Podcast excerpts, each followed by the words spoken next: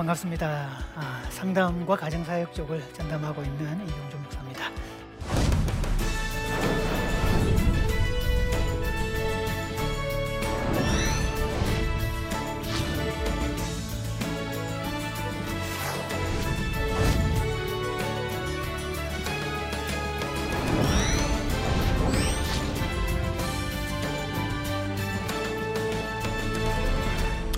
오늘은요 아마 여자분들 입장에서는 비밀 한 가지를 푸는 시간이 되지 않을까 싶습니다. 도대체 우리 남편은 왜 귀가 없을까? 도대체 내 말을 왜 안 들을까? 그런 생각 때문에 화딱지 나고 이해 못하고 혼자 속을 했던 적이 꽤 많았을걸요 아마 그죠? 제가 상담실에서 수없이 듣게 되는 그런 이야기들입니다. 그래서 오늘은 부부 사이에 대화가 아니라 협상이 필요하다 이런 이야기를 전해드리겠습니다. 여성들의 로망이 있죠. 결혼할 때 결혼하면 내 남편이 내 말에 귀를 잘 기울여 주겠지 이렇게 생각하는 많은 분들이 그럽니다. 데이트할 때는 내 말에 그렇게 귀 기울여주고 호응해주고 반응해주고 그냥 그렇게 달려와주고 무슨 일이 있어도 가장 팔 걷어붙이고 그러던 사람이 왜 결혼하고 돌변했냐?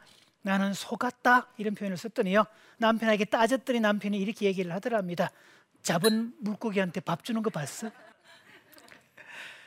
아내들의 로망은 내 말에 귀 기울이주는 남편이기를 기대하지만 그런 꿈은 깨시는 게 좋습니다. 남편들에게는요 공감의 기능이 없습니다. 남자들에게는 있기는 한데 대외용이지 대내용이 아닙니다. 바깥에 가서 다른 여자분들 말은 엄청 공감 잘하고 잘 들어줍니다. 자 그러면서 또 제가 종종 듣게 되는 소리가 있습니다. 상담실은 아무래도 남자들보다는 여성들이 많죠. 그럼 상담을 마치고 나면 여자분들이요 저를 막 쳐다보면서 푸르운 표정을 지을 때가 있어요. 아니 어떻게 남자분이 여자 심리를 그렇게 잘하시는지 어, 되게 신기해요. 그러면서 붙이는 말이 있죠. 같이 사는 사모님은 참 좋으시겠다. 저도 집에 가면 안 됩니다. 영락 없는 남자라서 똑같은 말이라도 아내가 이 얘기를 하면 기분이 확 나빠지는 거 이거를 청개구리 유전자라고 그럽니다. 지구상의 모든 남자들은요 마누라가 무슨 말을 하면 아무리 진리라고 할지라도 일단 기분부터 나빠지는 일단 부정하고 외면하고 아니라고 이렇게 표현하는 것들이 습관화되어 있습니다. 그래서 여러분이 그것 때문에 속상한 적 꽤 많을걸요. 아니 내가 지금 뭐 콩으로 뭐 이렇게 뭐 뭐뭐 뭐, 뭐, 팥으로 매주 쓴다 그러냐? 콩으로 매주 쓴다 그러는데 왜 그래 도대체? 근데요 콩으로 매주를 쓴다고 해도 사실을 얘기해도 마누라가 얘기했기 때문에 기분 나쁜 거예요. 그런데요 다른 여자분이 요즘은요 팥으로도 매주를 쓴대요. 그러면요 남자들 표정이 그래요 이렇게 나옵니다. 그래서 이제 부부 상담, 뭐 부부 대화법, 부부 세미나를 하다 보면 부부끼리 대화해 주어라, 공감해 주어라 그런 이야기 듣는데요. 저는 늘 그렇게 강조합니다.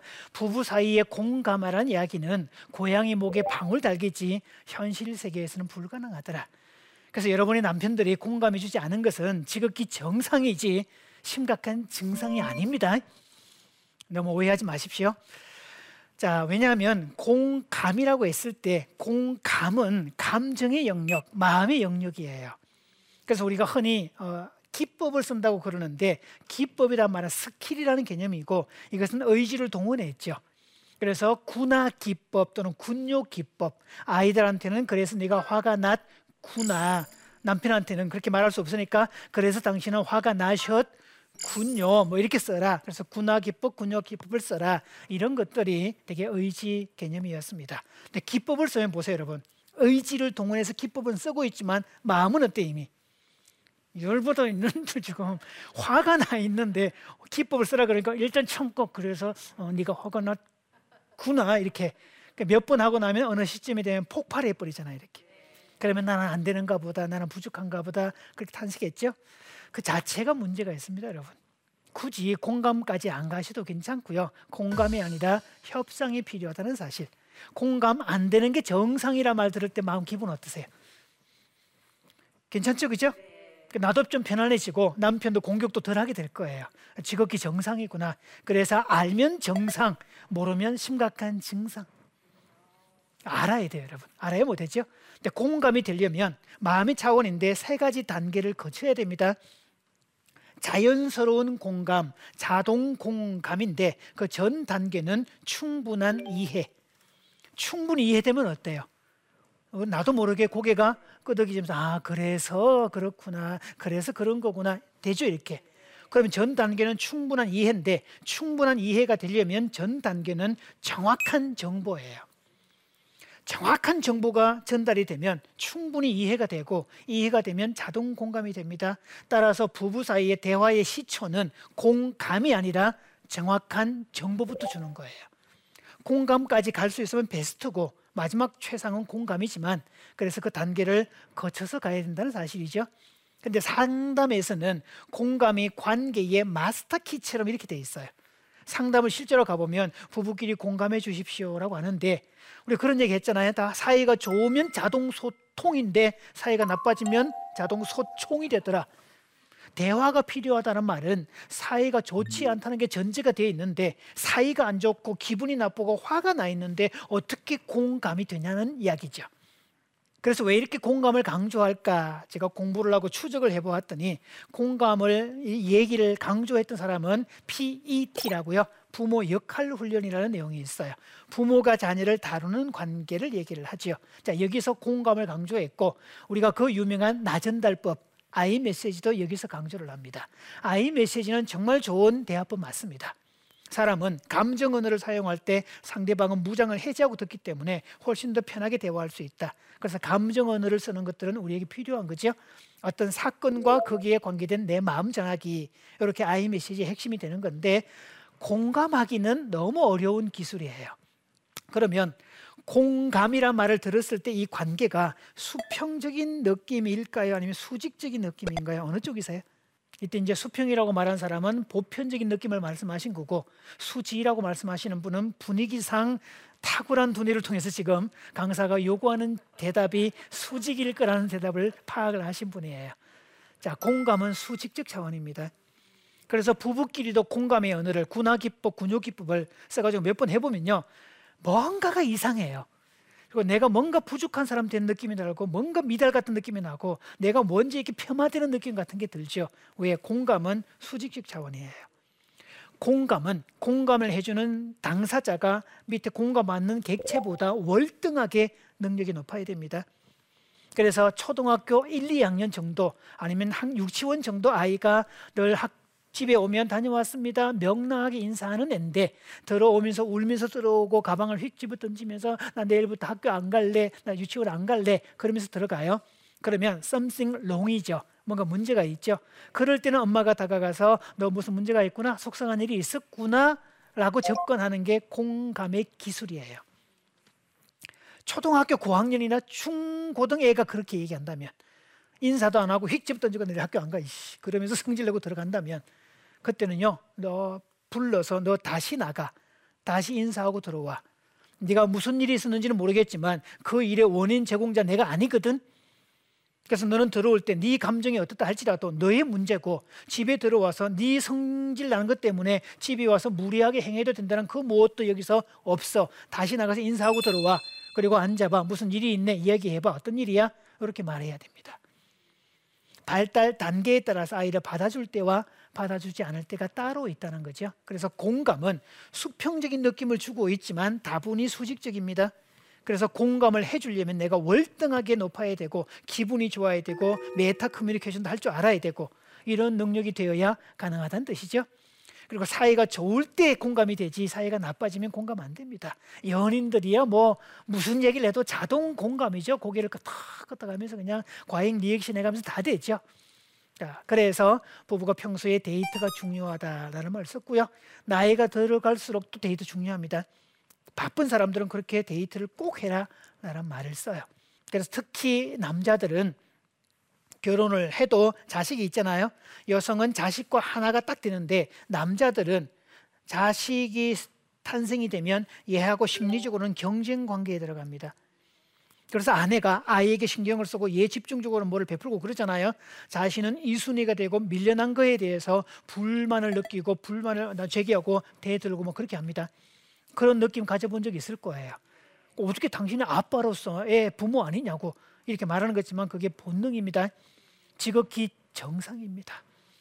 그런 면에서 남자들은 자기는 지극히 정상인데 관계를 모르니까 속성을 모르니까 심각한 증상이라고 오해받았던 게 결코 한두 가지가 아닐 겁니다 아마 자 대화보다 협상이 필요하다라는 전제를 깔았는데요 부부 싸움도 소통입니다 이 말 들으니까 느낌이 어떠세요? 부부 싸움도 소통이래요 부부 싸움은 소통이 맞습니다. 자, 부부 싸움은 싸움을 한다는 말은 내가 가진 요구 또는 욕구 이게 전달이 안 됐다는 뜻이고 가다가 이게 거절당해서 화가 났다는 뜻입니다.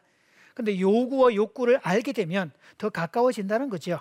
자, 이를테면 남편에게 뜨거운 물을 갖다 주었더니 첫 결혼하고 남편이 마시더니 어이구 뜨거워라 세상에 아우 정말 나 뜨거우면 안 먹어 성질을 푸르 내요. 사이가 좋으면 어 여보 뜨거운 물이네. 어 나 뜨거운 물 안 먹거든. 찬물로 부탁해 기분 좋게 얘기할 거예요. 그런데 그만한 일에 그렇게 얘기하면 될 거를 성질을 내면서 확 얘기하잖아요. 자, 그 말 속에는 이 사람의 요구는 needs는 뜨거운 물이 아니라 찬물이에요. 그럼 다음에 물 갖다 줄 일이 있을 때 아내는 어떤 물을 준비할까요? 찬물을 갖다 줄 겁니다. 왜? 그때 그 싸움을 통해서 이 사람이 needs를 알게 됐잖아요. 그러면서 아, 저 사람의 취향이 그런 거구나. 저 사람이 저런 걸 좋아하는구나. 그런 걸 하나씩 하나씩 알게 되는 거예요. 부부 싸움을 통해서도 의사소통이기 때문에 친밀해질 수 있습니다. 그런데요. 대부분의 부부는 부부 싸움 안 합니다. 이 말이 이상하게 들릴 거예요. 가끔 제가 상담실에 부부 30년 차, 40년 차 오시면 아, 이 부부는 단 한 번도 싸워 본 적이 없습니다. 그럼요. 아니 선생님 무슨 말씀하세요? 우리는 맨날 싸우는데 앙숙도 그런 뉘앙스도 없는데요. 절천지 왼수인데요. 뭐 보면 서로 잡아먹으려고 난린데요. 미안하지만 그것은 감정적 대립이란 말만 쓰지 부부 싸움이란 말을 쓰지 않습니다. 아니 이렇게 되죠. 자, 결혼을 했는데 남편 입장에서 볼 때 아내가 어떤 행동을 해요? 또, 어, 저 인간이 좀 저렇네? 좀, 좀 독하네? 이렇게 첫 생각을 하죠. 그럼 그 다음부터 이 첫 생각을 했던 이 하나의 사실이 여기 나오는 반복의 오류, 확증 편향에 의해서 반복의 오류란 뭐냐? 부정적인 생각을 자꾸 반복을 하면 이게 눈덩이처럼 커져가지고 기정사실이 된다는 이야기입니다. 강사님이 강의를 하면서 나를 3초 동안 빤히 쳐다봤는데 저 양반이 왜 저랬을까? 이거를 3일만 생각하면요. 저 양반은 나를 쳐다보는 순간 한눈에 뿅 가가지고 지금 좀막 뭐 이런 이상한 방향으로 간다는 이야기예요. 자, 그걸 혼자 생각하면 이제 문제가 이렇게 커진다는 이야기고요. 그래서 주변에 사람이 필요하단 이유는 뭐예요? 밥 먹으면서 아까 강사님이 나를 3초간 쳐다보던데 혹시 그 강사님 나한테 뿅 간 거 아닐까? 옆에서 뒤통수를 후려칠 겁니다. 정신 차려. 나는 5초 봤거든. 그러면서 내려놓을 수 있는데 혼자 생각하면 반복의 오류에서 눈덩이처럼 커지게 된다. 또 확증 편향, confirmation bias란 단어를 쓰는데요. 저 사람이 어떻다라고 이 얘기를 딱 하고 보니까 그 다음부터 이 사람이 하는 모든 언행은 그 사실을 증명해 주는 행동들입니다. 밥을 먹을 때 첫 밥상을 차렸는데 남편이 여보 당신도 먹어봐 이런 말도 안 하면서 혼자 개걸스럽게만 먹습니다. 아내가요, 자, 저 인간 참 독하다, 지밖에 모르네, 이기적이네 그 생각이 들잖아요. 그때부터 남편의 모든 행동은 저 사람은 이기적이라는 사실을 증명하는 행동들만 계속 보입니다. 그래서 계속 본인은 3, 40년을 살아도 그 사실들을 수집을 해놓았기 때문에 내 진리라는 거예요. 자기는 확실하다는 거죠. 제가 상담하면서 정말 황당했던 것은 일종의 치부책 같은 거, 여러분 A4 파일 같은 거 있죠, 여러분. 왜 파일 넣는 거잖아요, 이렇게. 그게 한 요 정도 두께 되는 거 있고 이 정도 되는 거 있죠. 이 두께 네 권을 가지고 온 사람이 있었어요. 남편의 일거수 일투족을 다 기록해 놓은. 야. 그러면서 이 얘기를 꺼내는데요. 선생님 남편이요 옛날에 이런 일이 있었는데요. 잠깐만 기다려 보세요. 그러면서 막 찾더니 여기 보세요. 거기다 깨알 같은 글씨로 다 정리해 놓고 포스터에서 부가 설명까지 다 해놓고 거기다가 인덱스까지 다 해놔가지고요 몇 장 몇 절 다 찾아내는 성경책 찾듯이 그 양반 머리 진짜 좋다 싶어야 하죠. 아니 그 모든 행위를 어떻게 다 기억하고 있는지 그러면서 자기가 남편이 그렇다고 말하는 게 진리라는 거죠. 근데 이것을 주관적 사실이라 그럽니다. 주관적 사실의 상대 개념은 뭐예요? 객관적 사실. 그래서 부부 사이의 주관적 사실도 객관적 사실로 바꾸어 보면 그래서 상담을 통해서 당신의 남편은 이런 좋은 점이 있습니다. 당신의 아내는 이런 좋은 점이 있습니다. 그때 에이 이렇게 나오는 사람이 많아요. 아니 보시라고 지금 당신의 주관적 관점에서는 그렇지만 상담자인 제가 볼 때는 이런 부분 장점 맞거든요. 그러면서 계속 증명을 해 보입니다. 그러면 고개를 끄덕끄덕 하지요. 그럼 장점이 하나도 안 보이는데 상담실에 와서 장점을 하나씩 둘씩 발견하게 되잖아요. 좋은 게 자꾸 보이면요. 그거 못 팝니다. 벌릴 생각 안 합니다. 가끔 여러분 그런 적 있잖아요. 이거 중고시장에 내놓을까 버려버릴까 그러고 있는데 어떤 사람이 딱 보더니 오 이거 되게 좋은 거다. 되게 비싼 거다. 이 기능 이런 거 많다. 그런 얘기하면 어때요 갑자기? 안 좋아 보이고 안 팔고 싶잖아요. 똑같아요. 그럼 제가 상담을 하면 그럽니다. 마음에 안 든다고 이혼하면 당신의 남편을 중고 시장에 내놓으면 헐값에 사간 뭐 어떤 여자가 사용법을 잘 아는 여자가 엄청나게 잘 사용할 겁니다. 그거 바라보면 본인 배 아파서 못 살 겁니다. 그래서 부부 사이는 변화의 대상, 특히 남자들은 변화의 대상 아닙니다. 바꾸려고 하지 마십시오. 본인만 힘듭니다. 남편은 변화의 대상이 아니라 다루는 대상입니다. 다룬다는 말은 악기를 잘 다룬다, 연장을 잘 다룬다, 사람을 잘 다룬다는 거죠. 내가 월등하게 뛰어나다는 뜻입니다. 그래서 남편 다루는 법 어렵지 않습니다. 제가 세상에 알려지게 된 게 바로 이것 때문이었죠. 남편 사용 설명서. 제가 저자입니다. 그래서 남편을 이렇게 이렇게 사용해라고 제가 설명을 쭉 해주고 있죠. 그리고 대화보다 공감보다 중요한 기술은 어, validating이라는 개념이 있어요. 인정하기 기술 이런 건데요. 이건 따라서 한번 해봅니다. 당신이 그렇다면 그런 거지. 얘기하는 거다. 자, 상대방의 생각과 상대방의 느낌, 상대방의 의견을 그대로 인정해 주는 겁니다. 그런 거죠. 자, 오늘 같은 날 노란 재킷이 어울릴 거야. 얘기하면 그래, 당신 생각은 그렇지. 어, 당신이 그렇다면 그런 거지. 나는 아니라고 판단되면 그런데 나는 이거보다 파란색 재킷 입고 싶어. 의견이 다를 수 있다는 거죠. 그럴 때 필요한 기술이 협상의 기술입니다. 내가 듣고 바꿀 수도 있고 아니면 내가 고집을 할 때 당신의 의견 고마운데 내가 오늘 꼭 이거 입고 가려고 내가 준비를 해놨거든. 그렇게 그렇게 말하면 뭐라고 할 거예요 여기서 그렇죠? 근데 보통은 이렇게 얘기 안 하죠. 비난과 경멸로 가거든요. 꼭 말하는 거 같거든요. 오늘 같은 날 노란 거 입고 가라고 세상에 안목이 그거밖에 안 되냐? 이 렇게 나오면 자기는 좋은 의도인데 졸지에 나쁜 여자, 무식한 여자, 뭐 개념 없는 사람 이렇게 폄하되잖아요. 그래서 열받는 겁니다. 우리가 이버릇처럼 부부 사이에 해야 될 말 중에 하나가 당신이 그렇다면 그런 거지. 자, 해보세요 한번 더. 네. 그러면서 또 기억해야 될 말이 있습니다. 생각과 느낌에는 윤리가 없다. 네. 한 사람이 가진 생각지 그 다음에 감정, 정 이게 의지로 드러나면 의 의지가 되죠. 책임질 것은 의지의 영역이지 생각과 느낌의 차원이 있는 게 아닙니다. 그래서 창세기에 보면 가인이 분노하고 있을 때 동생한 분노를 하고 있을 때 하나님께서 죄의 소원은 너한테 있으나 너는 죄를 다스릴지니라 이렇게 돼 있어요. 즉 죄를 컨트롤해라 이 개념들이 들어가죠.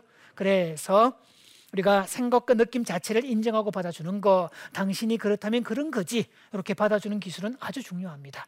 아마 남편들께서 여러분이 얘기를 듣고 어, 당신이 그렇게 말한다면 그런 거지 그렇게 말해준다면 기분 어때요 여러분? 그죠? 보통은 잘라버리잖아요 다. 무식하기는 뭐 이렇게 나온다든지 뭘 듣고 그래 어디서 정보야 카드라 통신이지 뭐. 이렇게 나오면 말하고 싶지가 않잖아요 여러분. 그래서 당신이 그렇다면 그런 거지 이렇게 받으면 어때요? 아니면 짝 잘라서 어, 당신 생각은 그래? 어, 내 생각은 이래. 이렇게 말해주면 수용도 됐고 자기 생각도 얘기했고 관계는 좋아지게 되죠. 이런 것들을 협상이라고 그럽니다. 그래서 인간은 자기 생각과 느낌을 표현해 줄 때 행복하고 그거를 누군가 받아줄 때 행복하더라. 그래서 느낌과 또 생각을 공유할 때 그 통하는 느낌이 있을 때 사람 사이에 시너지 효과 이걸 스토로카란 말을 썼잖아요. 그래서 나하고 어떤 얘기를 했는데 통해 그런 사람을 만날 때 행복하죠. 밤새도록 수다 떨어도 어때요, 여러분? 행복하죠? 맞장구 쳐주고 그럴 때 얼마나 기분 좋은지 몰라요. 협상이 되려면 두 번째 원리가 있습니다. 협상은 자신에게 의무를 먼저 부과하는 게 협상의 원리입니다. 자기 의무는 싹 다 빼고 요구만 들어가면 어떤 협상 자리에서도 응할 사람 아무도 없습니다. 나라와 나라끼리 회사와 회사끼리 협상을 하는데 이 회사가 자기 의무를 지지 않겠대요. 요구만 해요. 억지를 부리면 누가 응할까요, 이거? 맞히죠? 이런 걸 억지라고 그럽니다. 그래서 부부 사이에도 나는 이렇게 할 테니까 당신은 이렇게 해줘. 이렇게 말을 해야 협상이지. 자기 거는 싹 다 빼고 당신만 이걸 해. 이러면 둘의 관계는 주종 관계가 되고 노예가 되는 거죠. 그래서 여성분들이 결혼하고 난 다음에 한탄하는 요소가 뭐예요? 내가 이 집에 무술이냐? 내가 이 집에 종이냐? 내가 이 집에 가서 도움이냐? 내가 이 집에 뭐 주방 뭐, 뭐 부엌대기냐? 뭐 이러면서 열받잖아 이렇게. 그런 이유가. 그래서 협상은 일차적으로 누구에게 의무를 지워라? 나 스스로에게 의무를 지우면서 이렇게 하는 게 맞습니다. 그래서 이게 황금률의 법칙인데 황, 마태복음 7장 12절에는 누구든지 대접을 받고자 하는 대로 먼저 대접을 해 주어라 이런 개념이 있죠. 결혼할 때 부부들은 무엇이적 기대, 환상이라고도 제가 설명을 한 적이 있습니다. 자, 모든 부부는 결혼할 때 내 배우자가 마치 엄마처럼 깐난 애기 시절에 엄마처럼 모든 것을 알아서 해주겠지라는 무의식적 기대를 갖습니다. 이것을 말 그대로 무의식적 기대, 엄마처럼 이게 중요한 거 알아서 본인이 알아서 그래서 화내는 이유가 뭐죠? 알아서 안 해줬다 이거예요. 그때 그래서 부부 관계를 깨는 요소 중에 제가 쓴 용어가 있습니다. 당연 귀신. 당연하지. 부부 사이에도 당연한 건 없습니다. 그다음 머스트 귀신. 마땅히 그래야지. 이렇게. 아니 아내가 아프면 와서 당신 어디가 아파? 어, 되게 힘들었구나. 이렇게 말해야 되는 거 아냐? 이렇게 말하는 거. 이런 것들이 많습니다. 그래서 잘못하면요, 이 이중 구속원에 잡히는데 불편하니까 약좀 사다 줘 했더니 평소에 약을 안 사주는데 내가 아프니까 좀약좀 사다 줘라고 하면 어, 약 사줘서 고마워 하면 되잖아요. 약을 사봤는데 약 사줄 줄 아네. 이러면 평소에도 욕을 먹었던 거고 약을 사와도 욕을 먹는 뭘 해도 욕을 먹는 이 관계를 이중 구속언어 double bind를 말을 써요. 그래서 must 귀신을 쓰면 안 됩니다. 또는 should 황제 뭐뭐 뭐 해야만 돼 이렇게 말하는 거. 그러니까 부부 관계를 좀 먹는 부모 자식 관계를 좀 먹는 관계를 좀 먹는 것들은 당연 귀신, must 귀신, should 황제라고 그럽니다. 그래서 부부 사이에도 원칙이 필요하다는 거죠. 그리고 협상의 기본 개념은 둘 다 좋은 윈윈의 관계입니다. 하나님께서 설계하신 가정과 교회는 이 원칙 위에 세워집니다. 그래서 이타적으로 주면 줄수록 더 풍성해진다 그랬잖아요. 보세요, 여러분. 내가 아내를 위해서 남편을 위해서 수고하는데 내가 더 기분 좋아. 안 할 사람 있을까요? 없어요. 둘의 관계는 주면 줄수록 더 풍성해지고 받으니까 더 풍성해지고 점점 더 좋아지죠. 이게 윈윈의 관계, 둘 다 좋은 관계입니다. 협상은 둘 다 좋아야 돼요. 양쪽이 다 만족해야 됩니다. 그래서 우리 이런 표현 쓰잖아요. 남편도 좋고, 그렇죠. 누이 좋고, 도랑치고, 그렇죠? 마당 쓸고 뭐 모르시나? 이거 돈도 줍고. 어, 둘 다 좋은 관계. 이게 윈윈의 관계. 부부 관계 가족 관계 교회 교우들 관계는 다 좋아야 됩니다. 그러려면 협상의 기술이 절대적으로 필요하다는 건데 제가 상담을 해주면서 가끔씩 얘기합니다. 이 문제가 누구의 소유인지, 누가 불편한 건지 소유자를 가려내십시오. 문제의 소유자를 가려내기 기술은 중요합니다. 내 문제인지, 아이 문제인지, 남편 문제인지 이런 것들을 명확하게 구분을 해 주어라. 그리고 즉각 수용할 수 있는지 아니면 시간을 두고 수용할 수 있는지 이거는 유보해야 되는 건지 아니면 거절할 건지 yes와 no를 분명하게 해주어라 라고 권면합니다. 그래서 부부 사이에는 사랑으로 남게 해주고 아니면 뭐 창밖에 세리나데 이거 외치는 거 이벤트를 하는 것도 사랑이지만 부부 사이에는 자기 감정을 정확하게 표현해 주는 게 사랑입니다. 자 남편이 회사에서 승진이 누락되었다 이런 일을 집안에 얘기해 본들 뭐 아내가 도움 줄 것도 아니고 얘기해봤자 소용없지 라면서 집에 들어올 때 인상을 잔뜩 쓰고 막 승질나서 들어옵니다. 그럼 내 입장에서는 내가 회사에서 그런 일이 있었고 화가 났고 그래서 들어온 거다 이야기해봤자 소용이 없다라는 건데 아내를 배려해서 이야기를 안 하는 건데 결과적으로는 칼로 배려하는 겁니다. 난도질하는 겁니다 이게 왜 여자는 남편이 그렇게 딱 들어오는 순간 내가 뭘 잘못했지 이걸 본능적으로 생각을 하고요. 그 순간부터 소설을 쓰기 시작을 하면서 밤을 새는데 마지막 결론에 가서 자기를 죽이는 걸로 끝납니다. 문제의 소유자가 남편인데 그래서 남편이 집에 들어올 때 이걸 알려주는 거, 뭐 나 이번에 성진에 딱 명단 들어갈 줄 알았는데 인사 발령 났는데 내 이름 빠졌더라. 어 정말 뚜껑 열려 정말 진짜 막화 분노가 머리 꼭대기에 난거 있지. 어 미치겠네 정말 화세 때려칠까 봐. 막 그러면서 얘기를 하면 문제의 소유자가 누구한테 있어요? 그 문제를 만든 사람은 남편한테 있죠. 아내가 그 문제 만든 거 아니잖아요. 남편이 그렇게 말을 해주면 아내는 그날 밤에 잠 잡니다. 그렇죠? 문제가 저쪽에 있으니까 또 위로해 줄 수 있죠. 뭐 따뜻거려주고 뭐 때려치라 이참에 그냥 내가 돈 벌어 먹여 살릴 테니까 당신 때려치라 그냥 당신 같은 남자를 몰라주는 회사가 멍청한 거지 이러면서 말도 해주고 얼마나 좋아요. 그런데 말을 안 해주면 본인 입장에서 사랑일지 몰라도 결과적으로는 난도질하는 결과가 된다. 저녁 메뉴를 먹을 때도 저녁 뭐 먹을까? 뭐 고추장 확 풀어가지고 얼큰 수제비 해줘. 어때요, 여러분? 주부 입장에서 좋죠. 명확해졌잖아요. 아무거나 아무거나 뭐, 아, 그 아무거나. 그러면요, 막 정말 짜증 확 나죠. 그 뭔가 준비를 했는데 식탁에서 깨작깨작 그러고 있으면, 예, 맛없어? 아니, 맛있어. 근데 왜 그래? 그냥 그래. 이러면요, 먹는 것도 확 뺏어버리고 싶잖아요. 그래서 표현해 주는 게 사랑이고 알려주는 게 사랑이다. 이런 거죠. 그래서 나이가 들어갈수록 애틋하게 막 창밖에 세레나데 이게 아니라는 거예요. 로맨스가 아니라 예의를 지키는 거고 협상의 기술이 필요하다는 거죠. 그래서 존 가트맨 박사가 우리 연구소의 어느 어떤 부부든지 내가 5분만 지켜보면 어떤 부부인지 단번에 알아맞힐 수 있습니다. 이 사람의 적중률은 90%가 넘습니다. 자, 이 사람이 말했던 관계를 깨는 네 가지 언어가 있는데 첫째 비난, 공격 언어라고 그러죠. 당신이 어떻게 된 사람이 그렇냐? 당신은 도대체 어떻게 이따위밖에 일을 못하냐? 뭐 당신이 항상 그렇지. 일반화의 오리라 그러죠. 맨날 주님이나 묵상하고 하얀 주님, 보리 주님, 작은 주님 묵상을 하고 말이지. 뭐 언제 당신이 기념일 같은 거 챙겨준 적이 있어? 이렇게 말하는 걸 비난의 언어라 그럽니다. 누가 말을 들어도 정당한 내용이라 할지라도 일차적으로 도망가고 역반응 나게 돼 있더라. 두 번째 방어. 그러는 당신은 뭘 잘했는데? 이렇게 얘기하는 거 방어한다 그러죠. 이게 뭐 당신 탓이지 내 탓이냐? 정말 이게 이, 이 텍스트 내용 보면요 얄미운 내용만 골라놨어야죠. 그러면 열이 확 받을 걸요 아마 경멸하게 어쭈 이거는 더 폄합니다. 뭐, 뭐 세대가리야 이렇게 얘기한다든지. 근데 생각보다 이런 사람들 많습니다. 진짜 배, 간이 배 밖에 나온 사람들 그렇게 아주. 뭐 이런 것들. 그다음 네 번째 담쌓기.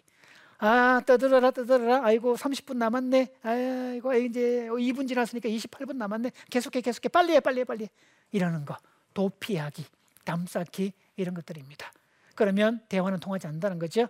부부가 5분 동안 왔는데 두 사람이 대화하는데 이런 방식을 주로 쓰고 있더라. 그러면 이 부부는 반드시 깨진다.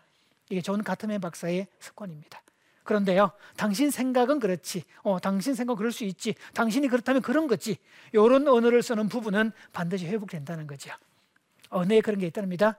그러면 대화보다 협상이 필요하다고 얘기했는데요. 네 가지 단계가 필요합니다. 관찰 내용, 두 번째 생각, 느낌, 그 다음에 나의 요구 이렇게 얘기한 거죠. 자, 관찰 내용. 배가 고파서 집에 들어왔는데 식탁이 안 차려져 있네. 이게 관찰 내용입니다. 그럼 두 번째, 당신 오늘 되게 바빴던 모양이네. 네, 나는 집에 오면 밥 먹을 줄 알았는데 아주 준비가 안 된 거 보니까 나 화딱지 나네. 내 느낌. 자, 그리고 뭐 다음부터는 몇 시 정도 내가 들어오니까 꼭 밥 좀 챙겨줘. 자, 이렇게 말할 때 싸울 부부 있을까요? 남편이 이렇게 말을 해온다면 아내분들 어때요? 다 미안해지면서 어, 뭐 내가 좀 일찍 준비할게 이렇게 나옵니다. 그래서 불만 사항을 요구 사항으로 바꿔주라는 거예요. 그 운전하고 갔는데 과속을 해. 야, 이놈 인간에 같이 죽으려고 작정을 했냐? 어떻게 안전 운행도 모르냐? 또 벌금 스티커 받으려고 그러냐? 전형적인 비난의 언어입니다. 그래서 정확한 구체적인 언어로 시내를 달릴 때는 50km 제한이 있으니 50km 이내로 주행 부탁해라고 말을 해주셔야 되고 학교 앞을 지날 때는 30km 내외로 그렇게 운행을 해줘 이렇게 부탁을 해야 돼요. 남자들은 구체적인 언어로 동사를 동원해서 말을 해줘야 알아듣습니다. 그래서 재판관이 되지 말고 조력자가 되어라. 도와주는 사람이 되어라. 라고 얘기를 하죠. 자, 미래는 어, 관계 중심 사회로 바뀝니다. 하버드 가드너라고 하버드 대학의 교수인데요. 미래로 가면 관계를 잘 맺는 사람이 리더가 될 것이다. 인간을 좋아하는 사람이 리더가 될 것이다. 이렇게 얘기를 합니다. 그래서 인간 친화 지능과 자기 성찰 지능, 인간의 내면을 아는 사람, 이 사람이 성공하게 될 거다. 그래서 협상을 잘하는 사람이 성공하게 될 거다. 한때는 하버드 대학의 행복 심리학을 해서 행복을 가르쳤었습니다. 행 그래서 뭐책 보면 하버드 행복 심리학 이런 책도 많은데요. 행복을 가르쳤던 하버드에서 최근에 와서 협상을 가르치기 시작을 했습니다. 저도 좀 책을 쓰고 있는데요. 부부 공감이 아니라 협상이 필요하다고 부부 협상을 따로 쓰고 있습니다. 그런 부분에서 미래로 갈수록 더 중요한 기능이 그렇게 된다라고 하죠. 자, 그래서 부부는 부부 관계의 기본 전제는 둘이라고 얘기했고, 그리고 둘 다 좋아야 된다. 윈 윈의 관계가 돼야 된다. 왜? 창세기에 에덴 동산을 만드시고 그 에덴 동산을 누리고 즐기고 향유하고 주체는 인간이잖아요. 하나님 편에 플러스 1도 없어요, 그거. 그런데 누리는 주체는 인간인데 그 광경을 바라보신 하나님께서 보시기에 심히 좋았더라. 이렇게 되죠. 창세기는 처음부터 둘 다 윈윈의 관계입니다. 성경의 원리는 그렇게 돼요. 다 좋아야 돼요. 그래서 예수님이 이 땅에 지상에 탄생이 됐을 때 드디어 구주가 이 땅에 탄생이 됐을 때 하늘에서 먼저 천사들이 기뻐했더라. 왜? 지상에 드디어 구원의 길이 열렸으니까. 마치 우리가 손님 초대했을 때 밥상을 세팅하잖아요. 밥상이 세팅이 쫙 됐을 때 그 음식이 맛있게 정리가 됐을 때 어떠세요, 여러분? 보는 느낌, 호스트의 느낌. 음, 됐어. 충분히 기분 좋아. 그리고 손님들이 와서 맛있게 먹어줄 때 어때? 그 기분? 최고죠, 그죠? 보세요, 여러분. 수고도 내가 했고, 고생도 내가 했고, 돈도 내 돈 들어가고, 귀찮게도 내고 귀찮고. 그런데 누가 더 기쁘냐고요, 그날. 이게 관계의 역설입니다. 창조주 하나님이 에덴 동산을 창설하시면서 그런 기쁨을 누렸고, 창조주 하나님을 닮은 인간도 그런 행복을 통해서 어, 세상을 살아가라고 만들어진 게 그 내용들입니다. 예, 자, 그 오늘 이 내용까지 어, 대화가 아니라 대화라기보다 대화보다 협상이 필요합니다. 이런 내용을 말씀. 드렸고요. 자, 질문 있으면 질문해 주시면 좋겠습니다. 네. 어, 부부 사이를 좋게 하려면 사과도 잘 해야 될 것 같은데요. 어, 내가 다 잘못이야 라기, 라고 말하기보다 지혜롭게 사과하는 방법이 있을까요? 네. 자, 이 방법에는요, 흔히 도매금 사과가 아니라 소매로 사과를 해라 라는 기법이 있어요. 도매금으로 사과하는 거 다 내 잘못이잖아. 어, 내가 잘못했어. 다 내 책임이야. 내가 미안해. 이렇게 말하는 거. 혹시 남편들에게 그렇게 요구하면 남편들이 사과는 하는데 기분이 왠지 나빠.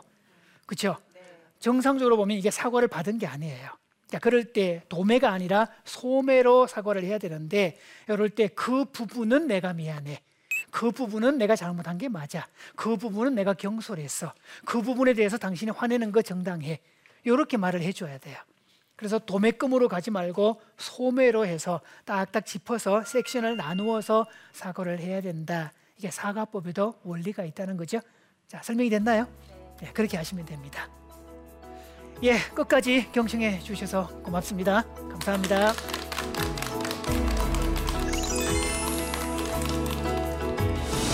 부부 사이에 대화가 아니라 협상이 필요하다.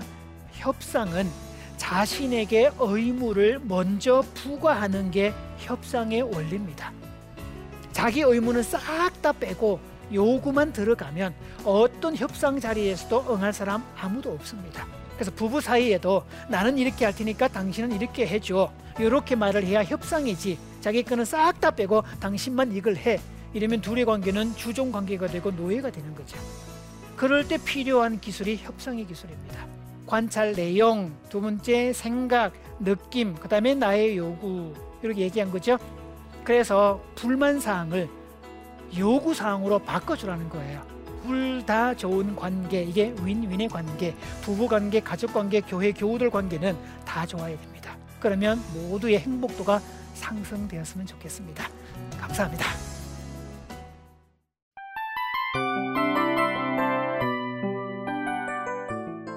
이 프로그램은 청취자 여러분의 소중한 후원으로 제작됩니다.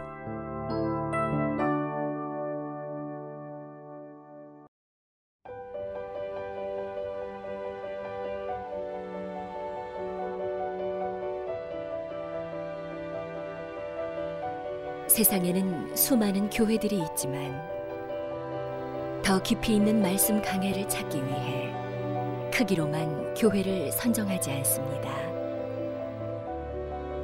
보다 좋은 영적 콘텐츠를 더 많이 나누기 위해 방송비를 받지 않습니다. 1년 365일 복음만 전하고 싶어서 우리는 광고를 하지 않습니다. 온누리의 복음을 땅끝까지 CGN TV와 함께 땅끝 선교사가 되주세요.